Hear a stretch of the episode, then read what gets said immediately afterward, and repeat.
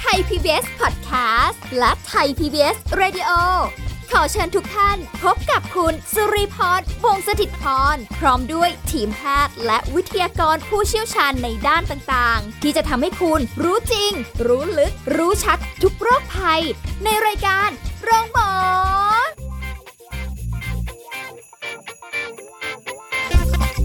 สวัสดีค่ะคุณผู้ฟังค่ะรายการโรงหมอมาแล้วค่ะ คุณผู้ฟังค่ะพร้อมกันหรือยังวันนี้เรามีเรื่องการดูแลสุขภาพมาฝากกันเช่นเคยนะคะ วันนี้เราจะคุยกับดรนายแพทย์จตุพลคงถาวรสกุล แพทย์ผู้เชี่ยวชาญศูนย์กล้ามเนื้อกระดูกและข้อจากเพจดรหมอหมีค่ะครับ สวัสดีครับสวัสดีค่ะหมอหมีค่ะ วันนี้เราจะมาเรียนรู้เรื่องของเหล็กดามต่างๆ ก่อนเข้ารายการเอารูปพอดีมีคนรู้จักเขาเพิ่งกระดูกหักเอ่อ กระดูกขาหักสองท่อนประสบอุบัติเหตุนะเนาะฮะแล้วก็เอ่อตรงนู้นตรงนี้อะไรกระทบกระเทือนไป แต่ว่ากระดูกขาหักทั้งสองท่อนแล้วก็มีเหล็กเนี่ยเสียบ อยู่กับคาอยู่ขาเอออมดูแบบโหยน่ากลัวดูน่ามากกลัวอะมากเออแต่สำหรับเรานี่ปกติเลยเนาะเจอจนชินใช่ไหมใช่ จริง ๆ ผมว่าเหล็กเนี่ย มันต้องเหล็กที่เขาเรียกอุปกรณ์โลหะที่ใส่ในร่างกายนะเราพูดว่าเหล็กไม่ได้เพราะมันไม่ใช่เหล็ก คือเหล็กเนี่ย จริง ๆแล้วถ้า ในทางวิทยาศาสตร์เนี่ยมันคือสารที่ทำเป็นเหล็กถูกไหมแต่จริงๆเนี่ยที่เราใส่เข้าไปในร่างกายเนี่ยมันคืออลูมิเนียม มันไม่ใช่เหล็กอ๋ออาหรือมันอาจจะเป็นโคบอลต์โครมหรืออาจจะเป็นไทเทเนียม เพราะฉะนั้นจริง ๆ แล้วเนี่ยหมอก็มักจะไม่พูดว่าเหล็ก แต่คนทั่วไปก็จะเข้าใจว่ามันคือการใส่เหล็ก เพราะว่าสีมันเหมือนกับเหล็ก อ่าใช่นะแต่สำหรับตัวส่วนตัวของผมเองเนี่ยผมก็จะพูดว่ามันเป็นโลหะม เออซึ่งเพราะมันเป็นโลหะมันเป็นเอ่อเหล็กหรืออลูมิเนียมเนี่ยมันเป็นสับเซตของมันเป็นกลุ่มย่อยของคำว่าโลหะโลอีกหะทีใช่อืมทีนี้โลหะเนี่ยเราใส่ในร่างกายเนี่ย มันจะแบ่งเป็นประมาณอ่าสามอย่างนะครับหนึ่งใส่เพื่อให้มันมีการเคลื่อนที่ของข้อนะค่ะสองใส่เพื่อให้มันมีการยึดกระดูกไว้ แบบถาวรโอ้สามคือใส่เพื่อให้มันมีการยึดไว้แบบไม่ถาวร และมีการมีโครงสร้างของเหล็กบางส่วนที่มันยื่นออกมานอกร่างกาย อืมเคยเห็นอยู่เหมือนกันเหมือนใช่เป็นไหมมเหมืนุอษนย์ในเหล็กรูปเลยอะอ่าเหมือนในรูปอะซึ่งอันนั้นเนี่ยสุดท้ายแล้วสักพักหนึ่งก็จะต้องมาเอาออกอืมใช่ไหมฮะ ทีนี้เอ่อคนส่วนใหญ่เนี่ยจะพูดถึงเหล็กในแง่ของเหล็กชนิดที่2ก็ หรือคืโลหะชนิดที่ 2 ก็คือใส่เข้าไปแล้วก็ยึดอยู่ในร่างกายเราถาวรตลอดกาลละนานเทินใช่ไหมคอ๋รัอบเอาไว้อยู่ในร่างกายเลยใช่ไหมใช่ แล้วเวลางี้เวลาเดินเข้าไปสนามบินหรืออะไรเครื่องตรวจจับมันก็ดังตีดตีดตีดอ่าอมันย่างนั้ก็นไหมจะดังคือออมันขึ้นอยู่กับว่ามันมีองค์ประกอบของอะไรร่วมด้วยนะครับ แต่ส่วนใหญ่เนี่ยก็เอ่อสมัยนี้นะปัจจุบันเนี่ยเราก็ใช้ไทเทเนียมค่ะนะซึ่งไทเทเนียมเนี่ยมันจะไม่มีไทเทเนียมเนี่ยมันจะไม่อาจจะไม่ไม่ได้เซนส์กับไอตัวเครื่องวัดพวกนี้อืมนะครับเอ่ออะเรามาเรามาพูดกันทีละอันก่อน เอาง่ายที่สุดก่อน ก็คือเหล็กที่เอาไว้ยึดอ่ากระดูกบางส่วนค่ะส่วนใหญ่พวกเนี้ยสบายใจได้ เพราะว่าอะไร คือคนไข้ไม่ค่อยถามเยอะ เพราะก็รู้อยู่แล้วว่าเดี๋ยวจะเอาออกอืมใช่ไหมส่วนใหญ่คนจะถามว่าเหล็กเนี่ย พอใส่ในร่างกายเราเนี่ย ใส่ได้กี่ปี นะโลหะแต่ละชนิดเนี่ยใส่ได้กี่ปี แล้วต้องเอาออกไหมจะมีผลเสียกับกระดูกไหมอ่าใช่ไหมฮะเอ่อถ้าเหล็กชนิดแรกเนี่ยที่ใส่เนี่ย ก็อ่าสมมติกระดูกชิ้นเล็ก ๆ มันหัก แล้วมันมีการเคลื่อนใช่ไหมครับ เราก็จะเสียบเหล็กคาไว้คือเออต้องย้อนกลับไปก่อนว่า ในสมัยก่อนก่อนที่จะมีเหล็กพวกเนี้ย เราใส่เฟือก อ่าใช่ อ่า ถูกไหมพอเวลากระดูกหักปุ๊บเราก็ดึงให้มันเข้าที่แล้วเราก็ใส่เฟือกไป กระดูกหักแล้วดึงเข้าที่ อ่าพอเราดึงเสร็จปุ๊บเนี่ย เราเอ็กซเรย์แล้วเราเห็นแล้วมันเข้าอ่าฮะเราจะเอาอะไรมาใช้ในการทำให้กระดูกตรงเนี้ย มันหลังจากดึงเข้าแล้วอะมันไม่เคลื่อนกลับมาใหม่อืมเราก็ใส่เฟือกแล้วก็บี้บี้บีบบีบให้มันให้มันเข้ารูปค่ะหรือใช้แรงในการที่จะดัน โดยการใช้เฟือกเนี่ยเป็นตัวแรงดันใช่ไหมทีนี้พอยุคต่อมาเนี่ย เราพบว่าเฟือกเนี่ย พอเราใส่แน่นเกินไปมันมีปัญหาเยอะค่ะ มันอาจจะเฟือกครับ เฟือกแน่น แล้วใส่ไปใส่มาหลวมในเฟือก แล้วก็ทำให้เกิดการผิดรูปขึ้นมาอีก เพราะฉะนั้นในยุคต่อมาเราก็เลยใช้เหล็กแทน นี่เหล็กยุคแรกเนี่ย เราก็เสียบคาไว้ยือ่าดามไว้ข้างนอกก่อนค่ะเพื่อที่ว่าเหมือนเอาเหล็กขัดไว้อะว่าง่าย ๆ เหล็กขัดกระดูกไว้ให้มันยังอยู่ที่เดิม แล้วเราก็ใส่เฟือกอัดเข้าไปอีกที อืมอ๋อมีอ่าทั้งเหล็กทั้งเฟืใช่อกเลยส่วนใหญ่อ่ถ้ามีเหล็กแค่ขัด มันก็ต้องใส่เฟือกด้วย ซึ่งเหล็กพวกเนี้ยใส่ไปประมาณสักเดือนสองเดือนพอกระดูกเริ่มติดแล้วก็ดึงออกละค่ะนะฮะเอ่อส่วนใหญ่พวกนี้ก็จะเป็นอลูมิเนียมนะครับซึ่งอลูมิเนียมเนี่ยมันค่อนข้าง มันค่อนข้างที่จะเฉื่อย มันคำว่าเฉื่อยหมายความว่า มันไม่ค่อยมีผลที่จะทำให้เกิดปฏิกิริยากับผิวหนังเราอ๋อหรือเกิดปฏิกิริยากับกระดูก ปัญหาของไอ้เหล็กที่เสียบคาเนี่ยเออ นอกจากเหล็กเสียบคาแล้วใส่เฟือกหลังดึงแล้วเนี่ยนะ มันยังมีอีกคือเหล็กที่เอาไว้ใช้ดึง อืม เหล็กที่เอาไว้ใช้ดึงเนี่ยก็คืออาถ้าเคยเห็นเนี่ยพอเวลากระดูกหักใช่ไหมเราต้องการที่จะถ่วงน้ำหนักให้ให้ให้ให้กระดูกเนี่ยมันมันยืดออกนะฮะในกรณีที่คนไข้มีโรคเยอะๆ แม้วันนี้ยังผ่าไม่ได้อืมสมองยังเลือดออกอยู่เลยค่ะจะไปผ่ากระดูกมันก็ไม่ใช่เรื่องอ่าฮะนะฮะ คือมีภาวะอื่นๆร่วมด้วยเนี่ย แล้วยังผ่าไม่ได้ ทีนี้เราก็ต้องทำให้ความยาวของกระดูกเนี่ย มันใกล้เคียงกับปกติก่อน เพราะไม่งั้นเนี่ย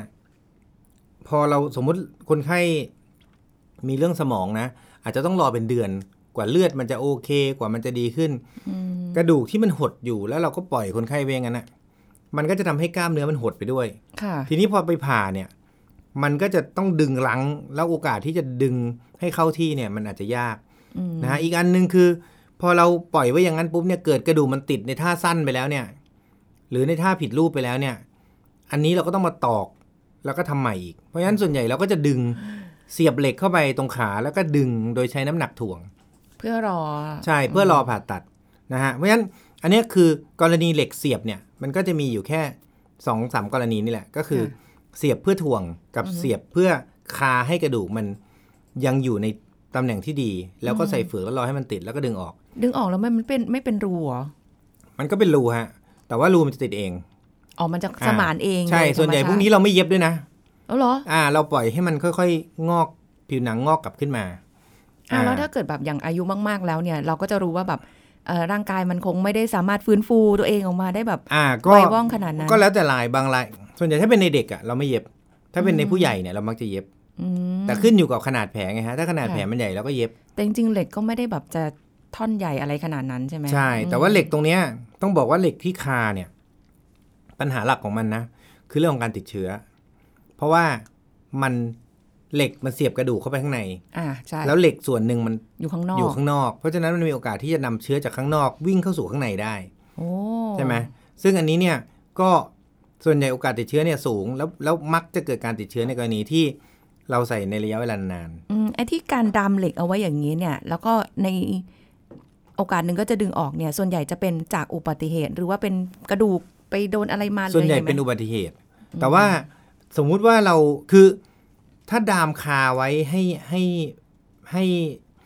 เขาเรียกเมนเทนก็คือทำให้รูปร่างกระดูกมันเหมือนปกติเนี่ย ก็อาจจะใช้ในกรณีที่สมมุติเราจะตัดเปลี่ยนแนวกระดูกเราก็จะเสียบเหล็กคาไว้อย่างนี้ก็ได้เหมือนกัน คือเอาเป็นว่าการใส่เหล็กเสียบคาเนี่ยใช้ในกรณีที่มันไม่ต้องการความมันไม่ต้องการความแข็งแรงมากค่ะและต้องการจะเอาออกในภายหลังอืม นะครับแล้วก็ช่วงเวลาในการติดเนี่ยมันเร็วค่ะนะเพราะฉะนั้นเหล็กพวกนี้เนี่ยไม่ต้องกังวลกลัวอย่างเดียวเรื่องติดเชื้อ แต่ว่าเรื่องของการไปทำให้เนื้อเยื่อมันผิดปกติเป็นมะลงมะเร็งอะไรเนี่ยไม่ต้องกลัว แล้วก็รวมถึงเอ่อเหล็กที่เสียบเนี่ยจะไปทำให้เอ่อกระดูกมันมีปัญหาอะไรไหมส่วนใหญ่ไม่ค่อยมีค่ะอ่าอีกอันหนึงไอเหล็กเสียบคาเนี่ยนอกจากเรื่องติดเชื้อเนี่ยนะฮะมันคือเหล็กมันไหล ไม่ใช่เหล็กไหลที่เป็นเหล็กไหลนะอืมคือเหล็กนะมันไหลอ่าฮะ เอ่อในกรณีที่กระดูกไหปลาร้าบางทีมันหักเนี่ยบางทีเราเสียบเหล็กไว้เขามีงานวิจัยว่าไอเหล็กที่เสียบไว้เนี่ยพอคนไข้กลับบ้านไปเนี่ย ปรากฏว่ามันไหลเข้าไปอยู่ในปอดเลยฮะไหลไปอ่าได้ขบางนาดรานั้นยเลยเหรอเข้าไปอยู่ในหลอดลม คือมันค่อยๆไหลไหลไหลไหลไปเรื่อยเอาแล้วเราไม่เอ้มันหมายถึงว่าเสียบเราเห็นไหมเสียบอยู่ข้างๆนอกเสียบเนี่ยเราเห็นเนี่ยแหละแต่ว่าพอเออปิดเราก็ปิดแผลไว้ไงอ่าฮะพอเราปิดแผลเสร็จปุ๊บเนี่ยมันก็จะมีการไหลไหลไหลไหลเข้าไปแล้วปรากฏว่าอยู่ในปอดอยู่ในหลอดลมได้เงออ่าอันนี่คือเคสรายงาน report ของต่างประเทศ นะฮะคือเอ่อพวกนี้เนี่ยเหล็กเนี่ยเราก็ต้องดูแลด้วยนะฮะส่วนใหญ่ผมก็จะบอกว่าเออก็ให้ดูปลายมันนะถ้าปลายมันยังอยู่เนี่ยโอเค ถ้าปลายไม่อยู่ก็ไม่รู้มันไปไหนแล้วนะ คือพวกนี้เนี่ยก็ต้องระวังค่ะเพราะฉะนั้นบางคนเนี่ยคืออืมปัญหาเนี่ย พบว่าพอเราเสียบไว้ปุ๊บเนี่ย ปรากฏว่าคนไข้กลับไปเนี่ยไปนอนทับอย่างเงี้ย สมมติถ้าเป็นไหลก็นอนตะแคงก็นอนทับ มันก็ทิ่มเข้าไปพอแล้วทิ่มเข้าไปเนี่ยคนไข้ไม่รู้ค่ะเพราะมันไม่มีเส้นประสาทแล้วข้างในอะอ๋อคือมันไม่ได้รู้สึกว่ามันมีส่วนใหญ่เราไปทิ่มอะไรอะเพราะมันรู้สึกว่ามันมีอะไรคาอยู่แล้วไงอืมมันก็จะรู้สึกแค่นั้นนะอ่า แต่พอเราไปทับมันปุ๊บมันก็ไหลเข้าไปโอ้โหนะฮะซึ่งอันนี้เนี่ยคือสองอย่างติดเชื้อกับเหล็กไหลเนี่ยที่ไม่ใช่เหล็กไหลเนี่ยนะมันเป็นปัญหาที่พบบ่อยอันนี้หลักเลยอืมนะฮะเพราะฉะนั้นอันนี้ต้องระวังกับเหล็กถอยก็มีหลุดออกมาเนี่ยนะเหล็กถอยอ่าเหล็กถอยนี่หนักสุด เพราะผ่าใหม่อุ้ยนะฮะ ส่วนใหญ่เหล็กที่เสียบคามีปัญหาแค่นี้อืมนะครับ ไม่ต้องกังวลนะทีนี้ทีนี้ที่สองคือเหล็กที่ให้ความแข็งแรงนะเหล็กที่ให้ความแข็งแรงเนี่ยส่วนใหญ่ในอดีตนะฮะหรือโลหะที่ให้ความแข็งแรงเนี่ยเราจะใช้อลูมิเนียมอลลอยนะครับเหตุผลที่ใช้อลูมิเนียมอลลอยก็เพราะว่า การที่ใส่เหล็กเข้าไปแปะอยู่ในกระดูกนานๆเนี่ยนะถ้าโลหะชนิดนั้น ถ้าเราใช้เป็นเหล็กจริงๆอะไอเหล็กเนี่ยมันแข็งค่ะ มันแข็งกว่ากระดูกอ่าเอาของสองสิ่งแปะไว้ติดกัน คือเหล็กโลหะที่เป็นเหล็กเนี่ยอ่าอยู่กับกระดูก มันแข็งทั้งคู่ มันแข็งกว่ากระดูกอ่าเมื่อมันแข็งกว่ากระดูก แรงที่วิ่งผ่านมันจะไม่ผ่านกระดูกแล้วมันจะไปผ่านเหล็กแทน แต่อลูมิเนียมเนี่ย ความยืดหยุ่น การให้ตัวของอลูมิเนียมกับกระดูกเนี่ย มันเท่ากันใกล้ ๆ กัน เพราะฉะนั้นเราจึงเลือกเป็นอลูมิเนียมมากกว่า เพราะไม่งั้นกระดูก มันจะไม่ได้รับแรง เมื่อกระดูกไม่ได้รับแรงปุ๊บโอการติดเนี่ยมันก็จะยากขึ้นอืมนะฮะซึ่งโลหะที่ดามไว้ที่เป็นลักษณะอลูมิเนียมอลลอยเนี่ยนะฮะส่วนใหญ่ที่เรากังวลนะนะ เราก็จะกังวลเรื่องเออการติดเชื้อใต้เหล็ก ใต้โลหะ เพราะว่าอะไรก็ตามที่ใส่แปะเข้าไปในร่างกายเราเนี่ยนะคนไข้ชอบถามว่าเนี่ยใส่โลหะแล้วมันมีปัญหาอะไรไหมคุณหมอ คือโลหะพวกนี้เนี่ย มันมันมีโอกาสที่มันจะพอมันมีเชื้อเชื้อโรคนิดเดียวเนี่ยนะ ปกติถ้ามันติดอยู่ที่กระดูกเราเฉยค่ะมันก็จะมีการมาร่างกายเราก็จะไปเก็บสารพวกนี้กินได้ แต่พอมันมีโลหะแปะอยู่เนี่ย มันจะทำตัวเหมือนเป็นปราการของเชื้อโรค เหมือนเป็นบ้านเชื้อโรคอะ่ะอ่าฮะอ่าก็คือแทนที่เอ่อเซลล์เราเนี่ยจะสามารถเข้าไปตรงโลหะ ชนิดพวกนั้นได้ แล้วก็ไปเก็บเชื้อได้เนี่ย มันเก็บไม่ได้ละอืมเพราะว่ามันจะไม่รู้มันจะไม่รู้ว่ามีสิ่งแปลกปลอมอยู่ค่ะแล้วมันก็จะค่อยๆก่อร่างสร้างตัว สร้างเป็นอาณาจักรแบคทีเรียอยู่ในนั้น แล้วมันก็จะคือเข้าไปเนี่ยจะเห็นเลยว่า รอบๆเหล็กเนี่ย มีลักษณะเป็นเหมือนเอ่ออะไรเคลือบอยู่ ซึ่งไอ้พวกนี้เนี่ยมันจะเป็นลักษณะของการติดเชื้อเรื้อรังนะฮะนะเพราะฉะนั้นเหล็กเนี่ย ถ้ามันไม่ติดเชื้อนะ ไม่ว่าจะเฉียบพลันหรือเรื้อรังเนี่ย ก็ส่วนใหญ่ก็มักจะไม่ค่อยมีปัญหาอะไรนะการใส่สิ่งแบบบอมเข้าไปเรากลัวเรื่องเดียวก็คือเรื่องของการติดเชื้ออ้าวแล้วแบบว่าก่อนจะเอาเหล็กเข้าไปอยู่ในร่างกายเราเนี่ย มันต้องปลอดเชื้ออยู่แล้วใช่ปะใช่ แต่ว่าในอากาศมันก็มีเชื้อโรคใช่ไหมฮะระหว่างที่ใส่เข้าไปเนี่ยมันมีโอกาส 1-2%ที่จะมีการติดเชื้อจากเหล็กนี้ได้อยู่แล้ว ฟังดูเปอร์เซ็นต์น้อยนะ แต่มันก็ยังมีอยู่อะน้อยนแต่มีเออใช่เพ ราะว่ามันขึ้นอยู่กับสิ่งแวดล้อมนะทีนี้พอเราใส่เข้าไปปุ๊บเนี่ยคนก็มักจะถามวันเนี้ยคนอยากรู้เรื่องโลหะที่ใส่เข้าไปเนี่ย ต้องเอาออกหรือเปล่าอืมจะยังไงดีนะ มันก็จะมีเหล็กที่โลหะที่ใช้ในการยึดตรึงกระดูกเนี่ยนะ มันก็จะมีไทเทเนียมกับอลูมิเนียมอลลอย ยุคแรกเป็นอลูมิเนียมอลลอยอ่านนะครับ ถามว่าอลูมิเนียมอลลอยข้อดีคือ มีความยืดหยุ่นใกล้เคียงกับกระดูก ไม่แข็งจนเกินไป แต่ปัญหาของมันคือหนึ่งน้ำหนักมันหนักอืมนะสองคือมันใหญ่ค่ะ คือของที่มันมีความแข็งน้อยอะ่ะ เราก็ต้องใส่ขนาดที่มันใหญ่เข้าไป เพราะฉะนั้นพอเราใส่เข้าไปปุ๊บใหญ่ ๆ เนี่ยพอเวลาเราไปกดสมมติใส่ที่แขนอย่างเงี้ยพอเรากดปุ๊บเนี่ยมันจะรู้สึกเลยว่ามันมีอะไรที่มันไม่ใช่กระดูกเราอยู่อ่ามันแข็งแข็งๆแล้วมันกดกับเนื้อเรานะฮะ ซึ่งอันนี้เนี่ย คนก็ลำคาญในสมัยก่อนเนี่ย เราก็เลยรู้สึกว่าพอใส่เหล็กปุ๊บเนี่ยมันโอ้โหต้องรีบเอาออกเพราะว่ามันใหญ่เหลือเกินนะฮะเหล็กมันโลหะพวกเนี้ยมันก็ค่อยๆดีไซน์ให้มันเล็กลงเล็กลงเล็กลงตามเวลาอ่าถูกไหมอ่า ทีนี้เอ่อพอช่วงแรกเนี่ย นอกจากขนาดที่มันใหญ่ น้ำหนักที่มันเยอะ แล้วมันก็ยังมีเรื่องของ พอเราใส่เหล็ก เข้าไปใส่โลหะเข้าไปในช่วงแรกเนี่ยนะ มันไปกดกระดูก เพราะว่าอย่าลืมนะพอเวลาเรายึดเนี่ยเราต้องเอาสกรูหรือเอาน็อตเนี่ยไขให้กระให้เหล็กเนี่ยให้โลหะเนี่ยติดเลยมันแปะอยู่กับเออกระดูกเรา แปะปุ๊บเนี่ยไอ้ตรงส่วนที่แปะนี่แหละ คือส่วนที่เลือดมันวิ่งเข้าไปเลี้ยงไม่ได้อ่าปรากฏว่าการมันทำให้เกิดการติดของกระดูกช้าลงไปอีกโอ้โหในสมัยก่อนพอเราใส่โลหะดามปุ๊บ แทนที่ โอ้ย ดีจังเลยเดี๋ยวกระดูกจะได้ติดเร็ว ไม่ใช่ ถ้าไม่ผ่ากระดูกติดเร็วกว่าเคสที่ผ่าใส่โลหะ อืมอ่า เพราะฉะนั้นแปลกดี อ่า ในสมัยโบราณเนี่ย เราก็เลยแหมต้องเปลี่ยนละอลูมิเนียมอลลอยมันมีปัญหานะเราก็เลยเลือกโลหะชนิดใหม่ก็คือเป็นไทเทเนียม ถ้างั้นเดี๋ยวไทเทเนียมเนี่ยคุยช่วงหน้าได้ไหม ได้เลยนะคะ เดี๋ยวค่อยมาคุยกันต่อค่ะ พักกันสักครู่แล้วกลับมาฟังกันต่อค่ะ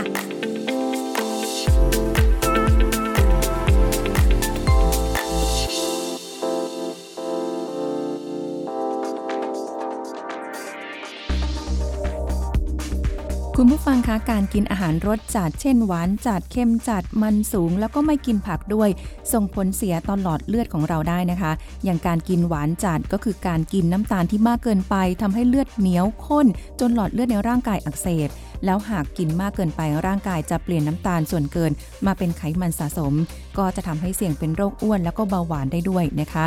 ส่วนการกินมันจัดก็คือการกินอาหารทอด เนื้อติดมันไขมันจัดสัตว์ที่มากเกินไป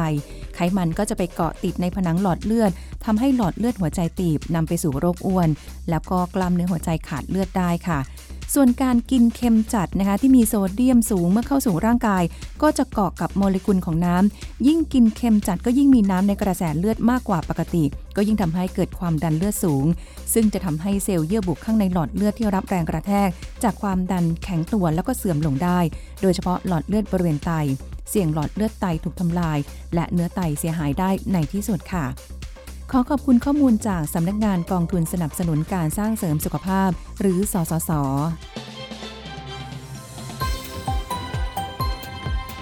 ไทย PBS Radio วิทยุข่าวสารสาระ เพื่อสาธารณะและสังคม คุณกำลังฟังรายการโรงหมอ รายการสุขภาพเพื่อคุณจากเรา กลับมาพูดคุยกันต่อค่ะกับ เรื่องของโลหะดามอืมกระดูกต่างๆนะเปลี่ยนจากเหล็กดามที่เราเข้าใจใช่ว่าเออมันใช่คือเหล็กจริงใช่ๆต้องบอกว่าเป็นโลหะใช่แต่ว่าจะเป็นโลหะชนิดชนิไหดนไหน ก็อีกถูกต้องเรื่องหนึ่งใช่อือหือทีนี้ไทเทเนียมโอ้โหฟังดูล้ำขึ้นมาอีกอ่าระดับใช่หนึ่งนี่ไทเทเนียมคือยังไงคือก็ต้องเท้าความเมื่อกี้เนี้ยพูดถึงเรื่องของอลูมิเนียมอลลอยเนี่ยอืมมันหนามันใหญ่นะเลยส่วนใหญ่แต่ก่อนเรามักจะต้องเอาออก และอีกเหตุผลหนึ่งในการเอาออกก็คือ พอเรา ใส่เอาไว้เนี่ยแปะคู่กับกระดูกไว้เนี่ย ถึงแม้ความยืดหยุ่นมันจะใกล้เคียงกันก็ตาม แต่พอเราไปเดินไปใช้งานเนี่ย แรงมันก็จะวิ่งผ่านเหล็กเอ้ยวิ่งผ่านโลหะค่ะอลูมิเนียมตลอดเวลา เมื่อมันวิ่งผ่านตลอดเวลาปุ๊บมันไม่ผ่านกระดูกเออมันจะมีกฎข้อหนึ่งเนี่ยนะเขาเรียกเขาเรียกว่าบูฟลอเนี่ยนะเป็นกฎของกระดูกคือค่ะเมื่อไหร่ก็ตามที่มีแรงกด มันจะมีการสร้างกระดูก เมื่อไหร่ก็ตามที่มีแรงดึง นะหรือมีแรงถ่างหรือดึงกระดูกเนี่ยอ่ามันจะมีการสลายของกระดูก อันนี้มันเขาเรียกว่าโบนเรโมเดลลิ่งหรือมีการเอ่อปรับตัวของกระดูกในทุกวันเลยนะ สมมุติเราไม่เดินเลยเรานอนอยู่นิ่งๆอะค่ะอ่ามันก็จะเกิดภาวะกระดูกพรุนหรือกระดูกบางได้เขาเรียกว่า disuse ก็คือไม่ได้ใช้แล้วจึงเกิดกระดูกพรุนเอออ่าเพราะฉะนั้นอันเนี้ยเมื่อมันมีเหล็กติดอยู่เนี่ยมันจะทำให้กระดูกเนี่ยมันบาง เพราะเกิดจากการ disuse เสร็จปุ๊บหลังจากนั้นมันมีโอกาสที่จะหักผ่านขอบเหล็กได้เลย เพราะฉะนั้นในสมัยก่อนจะสังเกตว่า หมอจะต้องบอกว่าอะสมมุติถ้าเป็นแขนกระดูกมันติดเร็ว ก็ปีหนึ่งเอาเหล็กออก ขากระดูกมันติดช้ากว่าเพราะกระดูกมันใหญ่ค่ะก็ปีครึ่งหรือ 18 เดือนอ๋อมีนะกำหนดจนระยะถึงเวลา24 เดือนอ่าถ้าสมัยก่อนเนี่ยหลักการของการเอาเหล็กออกคือ ถ้าเป็นช่วงบน แขนคอนู่นนี่อะไรเงี้ยให้หนึ่งปี อืมอ่าคือ 9 เดือนถึง 12 เดือนค่ะถ้าเกิดว่าเป็นขาก็ให้เอาตัวเลขที่6เอ่อปีครึ่งถึง 2 ปีอืมนี้เราก็เลยแหมยุคใหม่ละ เรา develop เอาของเบาแต่เป็นของแข็งค่ะนะฮะแล้วก็หลักการของของเบากับของแข็งเนี่ย แทนที่เราจะเอามาติดกับเหล็กเอ้ยเอ่อไอกระดูกตัวไทเทเนียมเนี่ยมาติดกับกระดูกเลย ไม่เรายกมันขึ้นนิดนึง อ่ามีอะเว้นคือช่องไว้ เว้นช่องระหว่างไทเทเนียมกับกระดูกไว้ แล้วเราเอาสกรูเนี่ยนะ ปกติสกรูเนี่ยมันจะดูมันจะใส่เข้าไปในกระดูกแบบแน่นเลย เพื่อให้หัวสกรูเนี่ย มันดันเหล็กเอาไว้ถูกไหมให้มันดันยึโลดติดหะใช่ไหมเอาไว้อืมให้มันติด อันนี้ไม่ไม่ใช่ละยุคใหม่เนี่ยเขาเรียกว่า locking plate ก็คือ เอาหัวเนี่ยให้มันมีสกหัวสกรูมีสกรูนะ แล้วหัวสกรูเนี่ย สามารถล็อก อยู่กับไทเทเนียมได้อืมเพราะฉะนั้นมันก็จะเป็นลักษณะของเหล็กค้ำแทน อ่าเหมือนเหมือนแบบช่วงของไทเทเนียมเนี่ยตรงสกรูเนี่ยมันจะค้ำกระดูกไว้อ่า อ่าให้มันไม่ความติดกันแข็งแรงของของไทเทเนียมก็คือ หัวไทเทเนียมติดอยู่กับเอ่อหัวสกรูติดอยู่กับไทเทเนียม เพราะฉะนั้นมันก็คือเหมือนไทเทเนียมเนี่ยล็อกกับกระดูกเอาไว้นะฮะ โดยที่มันไม่ได้อยู่ติดกันมันอยู่ห่างออกมาอืมซึ่งอันนี้เนี่ยก็จะทำให้หนึ่งการติด ของกระดูกเร็วขึ้น เพราะมันไม่ได้ชิดอ่าพอมันเลือดไม่ไปชิดเลี้ยงปุ๊บได้ใช่ไหมอ่า เลือดมันจะไปเลี้ยงได้ดีสองโอกาสการติดเชื้อก็ลดลงสามพอเป็นไทเทเนียมปุ๊บมันเบา พอมันเบาปุ๊บ ก็จะไม่รู้สึกอะไรค่ะอ่าสี่มันบาง เมื่อมันบางปุ๊บ แต่มันแข็งไงแต่มันบางเมื่อมันบางปุ๊บ ก็ไม่รู้สึกไงบางทีเนี่ย ใส่ตรงท่อนแขนเนี่ยนะ มันลาบไปเลย ลาบแบบไม่รู้สึกอะไรเลย อืม ลาบแบบไม่มีอะไรมากั้นเอ้ยไม่ใช่คนละเรื่องมันลาบไปเลยใช่ไหมฮะเหมือนไม่ได้เหมือนไม่ได้มีอ่าเหมือนไม่มีอะไรอืเพราะฉะนั้นมันแข็งแรงมันดีกว่าเยอะ แต่มันมีราคาอ่ายุคนี้เนี่ย locking plate เนี่ยในในเอ่อแบรนด์ที่มันดีๆ ที่มาจากยุโรปอะนะส่วนใหญ่มันจะมาจากสวิตนะสองแบรนด์ที่หลักๆ ที่ตอนนี้ที่เขาใช้กันเยอะๆเนี่ยมาจากสวิตเซอร์แลนด์ซึ่งสองแบรนด์เนี่ยเอ่อราคายังแพงค่ะแล้วก็เอ่อ คนไข้ที่ใช้สิทธิ์ค่าราชอ่าสามสิบาทค่าราชการประกันสังคมเนี่ยพวกเนี้ยบางทีเบิกไม่ได้ ต้องจ่ายเพิ่มค่ะนะครับ เพราะว่าเอ่อบ้านเรามันก็ยังเป็นเอ่อเป็นรัฐข้าราชการอะนะอืมเออซึ่งเอ่อมันก็จะมีไอเทมที่จะให้ในการเบิกเนี่ยได้แค่จำนวนจำกัด เพราะฉะนั้นคนไข้มาถึงบางทีเขาก็จะงง เอ๊ะทำไมต้องจ่ายเงินเพิ่มค่ะเพราะว่าก็เนี่ยเพื่อโลหะ ก็เนี่ยฟังข้อดีข้อเสียไว้เนี่ยอันเนี้ยคือสิ่งที่ผมพูดทุกวันว่า อะไอของที่ไม่เสียตังค์เนี่ยนะมันเป็นยังไงนะไอของที่เสียเงินเนี่ยมันและอีกสุดท้ายเลยเนี่ยพอมันมี4ี่ห้าข้อนี้ปุ๊บเลย มักจะไม่ต้องเอาออกอืมนะฮะเลยมักจะไม่ต้องออก เพราะว่าส่วนที่มันสัมผัสคือแค่ตัวสกรูที่เสียบอยู่ในอยู่ในกระดูกเท่านั้นค่ะเพราะฉะนั้นส่วนใหญ่ไทเทเนียมเขามักจะไม่ไม่เอาออกกัน อืมแล้วเวลาที่เอาเข้าไปในร่างกายนะอ่ามันอาจจะหักตรงนั้นตรงนี้หรืออะไรก็แล้วแต่เนี่อ่ายเจ้าไทเทเนียมเนี่ยเราต้องแบบ เขาเรียกอะไรตัดเหรอ ให้เป็นแบบ มันจะมีขนาดของมันอ๋อจะมีขนาดมีเต็มไปแบบหมดเลยเป็นรูกี่รูอ๋อห้ารูหกเราเราเราจะเรียกว่าอ่าเพลทหกรูห้ารูเจ็ดรูแปดรูเก้ารูมันก็จะเป็นความยาวของมันอืมแล้วก็จะมีลักษณะของอ่าแนโรก็คือ หรือบลอดบลอดก็ใหญ่แนโรก็เล็กเออแล้วก็รีคอนก็เล็กอ่าแล้วก็มันจะมีหลายอันฮะหลายแบบวันหลายเติไซร์ดส์ก็เล็กไปอีกอ่ามันก็จะมีศัพท์ของทางการแพทย์ที่เขาเรียกกันอือฮะนะ เพราะฉะนั้นอันนี้เนี่ยก็บอกเลยว่าปัจจุบันเนี่ยถ้าใช้เทคนิคของ locking plate เนี่ยนะ อาจจะไม่จำเป็นที่จะต้องเอาเหล็กออก ก็อยู่อย่างนะฮะนั้นไม่ว่าเลยจะเป็นแขนหรือขาก็ตาม เพราะมันเป็นคอนเซปต์ของ locking plate อืมแล้วมันจะอยู่ได้นานไหมอะหมายถึงว่าแบบอ๋อพวกนี้ระะอยู่เวลาไปได้นานตราบเท่าที่ชีวิตเราจะ ถึงหาไม่เอ่อชีวาพิตักษัยกันเลยทีเดียวนะฮะโหคืออยู่ได้นานขนาดนั้นเลยเหรออ่าคือมันก็อยู่กับเราไปเนี่ยไปเรื่อยเลย โดยที่เราก็ไม่ได้มีปัญหาอะไรอืมเพราะว่าไทเทเนียมเนี่ยจริงๆเนี่ยมัน inert กว่าอลูมิเนียมอลลอยอีกค่ะซะด้วย อันนี้ะฮะคือไทเทเนียมนี่ล้ำสุดแล้ว ตอนนี้วัสดุที่อ่าตอนนี้ถืว่าดีที่สุดแล้วดีเบาแล้วบางชิลแล้วก็อาจจะไม่ต้องเอาออกอ่าฮะเพราะฉะนั้นคอนเซปต์ไอ้ว่าเอ่อหนึ่งปีเอาออกสองปีเอาออกเดี๋ยวนี้เขาก็หมอก็เลยบอกว่าเออไม่ต้องเอาออกหรอกก็เก็บไว้เถอะมันเจ็บเหมือนเดิมเลยนะเด๊ะๆ ตอนเอาเข้าเจ็บยังไงเอาออกก็เจ็บอย่างนั้นเหรอใช่ไหมล่ะฮะ ทีนี้เราพูดถึงเหล็กชนิดสุดท้าย หรือโลหะชนิดสุดท้าย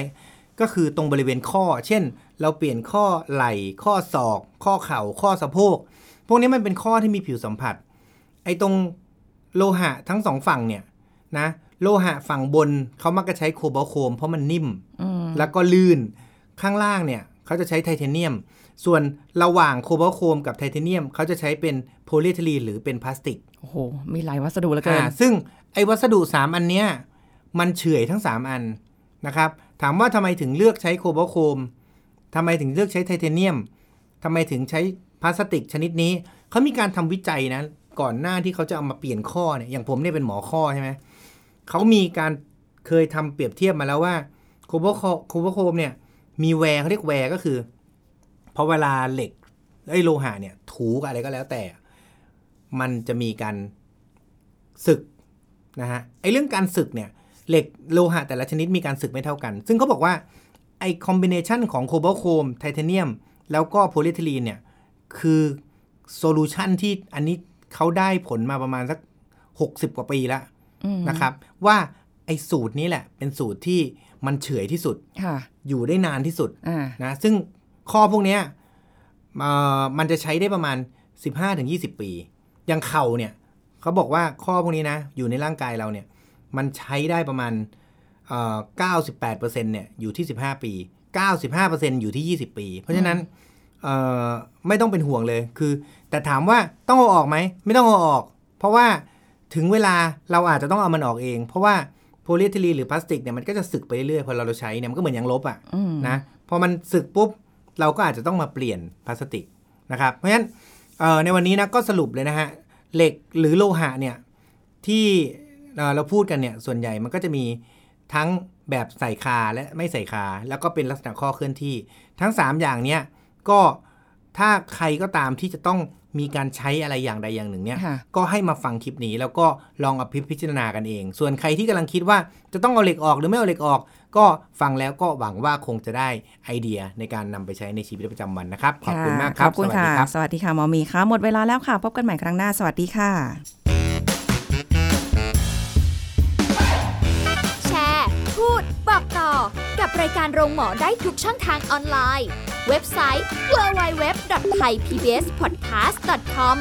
แอปพลิเคชัน Thai PBS Podcast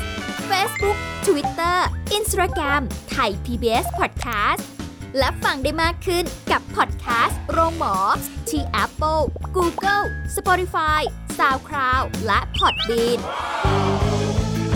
ทุกเรื่องทุกโรคบอกรายการโรงหมอ